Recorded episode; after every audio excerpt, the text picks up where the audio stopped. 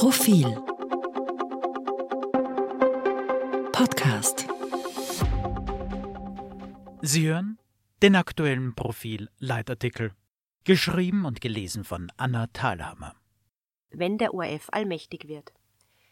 Medienvielfalt ist ein demokratiepolitischer Grundbaustein. Das geplante ORF-Gesetz bedroht die Existenz privater Medien, weil sie nicht mehr konkurrenzfähig sind. Die Regierung übt sich in Ignoranz. Vergangene Woche fand ein trauriges Begräbnis statt. Die Wiener Zeitung wurde beerdigt nach langem Kampf und schwerer Krankheit. Seit Jahren haben Regierungsvertreter, also die Eigentümer, nichts zu ihrer Genesung getan. Im Gegenteil, man verzichtete bewusst auf Innovation, setzte eine Geschäftsführung ein, die keine Ambitionen hatte.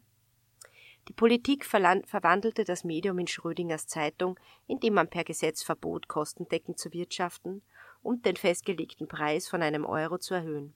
Übersetzt, jeder Abonnent schadet dem Unternehmen. Darum gab es die interne Vorgabe, möglichst wenig Neuabonnenten zu gewinnen und auf Werbung zu verzichten. Am Ende wurde die Zeitung seitens der Regierung zugedreht mit dem Argument, das liest ja keiner. Das zeigt insgesamt das medienpolitische Interesse von Schwarz-Grün. Es liegt bei Null. Die nächste medienpolitische Wahnsinnstat ist im Endspurt, das ORF-Gesetz. Der öffentlich-rechtliche soll digital mehr dürfen, die Haushaltsabgabe soll kommen. Weitere Millionen aus dem Steuertopf gibt es on top. Die privaten Medien heulen auf, denn die Konkurrenzfähigkeit ist immer weniger gegeben.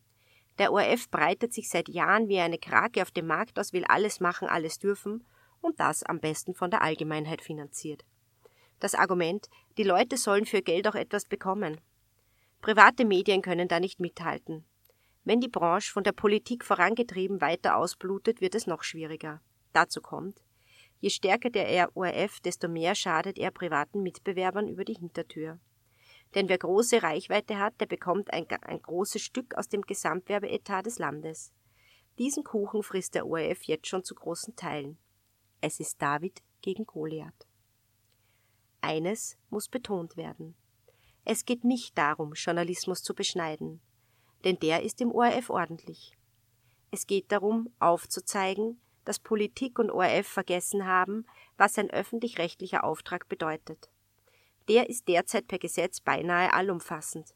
Im Kern hat der ORF die Pflicht, ein Gesamtprogramm von Information, Bildung, Kultur, Sport und Unterhaltung anzubieten.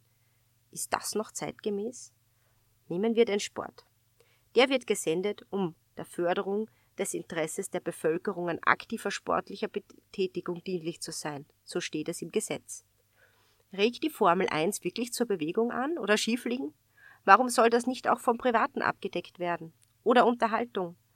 Gehören sündteure Lizenzsendungen wie Dancing Stars zum Kernauftrag, den die Bürger mit Pflichtgebühren zu finanzieren haben? Und braucht es wirklich Werbung auf der blauen Seite ORFAT, die von der Allgemeinheit finanziert wird? Jetzt könnte man einwenden, private Medien schalten auch Werbung, aber sie werden eben nicht von allen per Haushaltsabgabe oder Gebühren finanziert.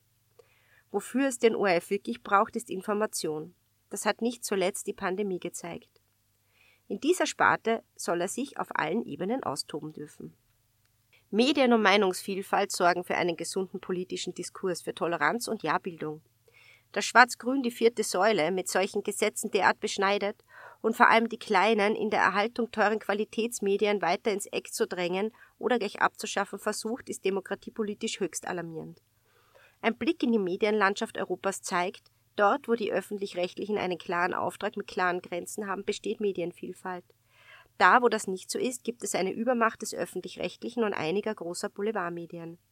Der Rest vegetiert in wirtschaftlich schwierigen Zeiten vor sich hin. Freilich weiß das die Politik. Vielleicht will man auch bewusst jene Medien stärken, wo der politische Einfluss bisher gut funktioniert hat? Warum wurden die politisch besetzten Gremien des ORF wie der Stiftungsrat wieder nicht angegriffen, wenn es doch angeblich um mehr Unabhängigkeit geht? Die Wahrheit ist, weil die Parteien, die an der Macht sind, an ihr hängen und die anderen hoffen, bald wieder am Futterdruck zu sein. Einzig das SPÖ-regierte Burgenland wagte zuletzt den Gang zum Verfassungsgerichtshof, um die politische Kontrolle des wichtigsten Organs des ORF, den Stiftungsrat, aufzubrechen. Ein Ergebnis wird im Juni erwartet. Insgesamt ist das derzeitige Handeln der Politik kurzsichtig. Was passiert, wenn es nur mehr wenige Medien gibt, die dazu am Gängelband der Politik hängen, sieht man in Ungarn.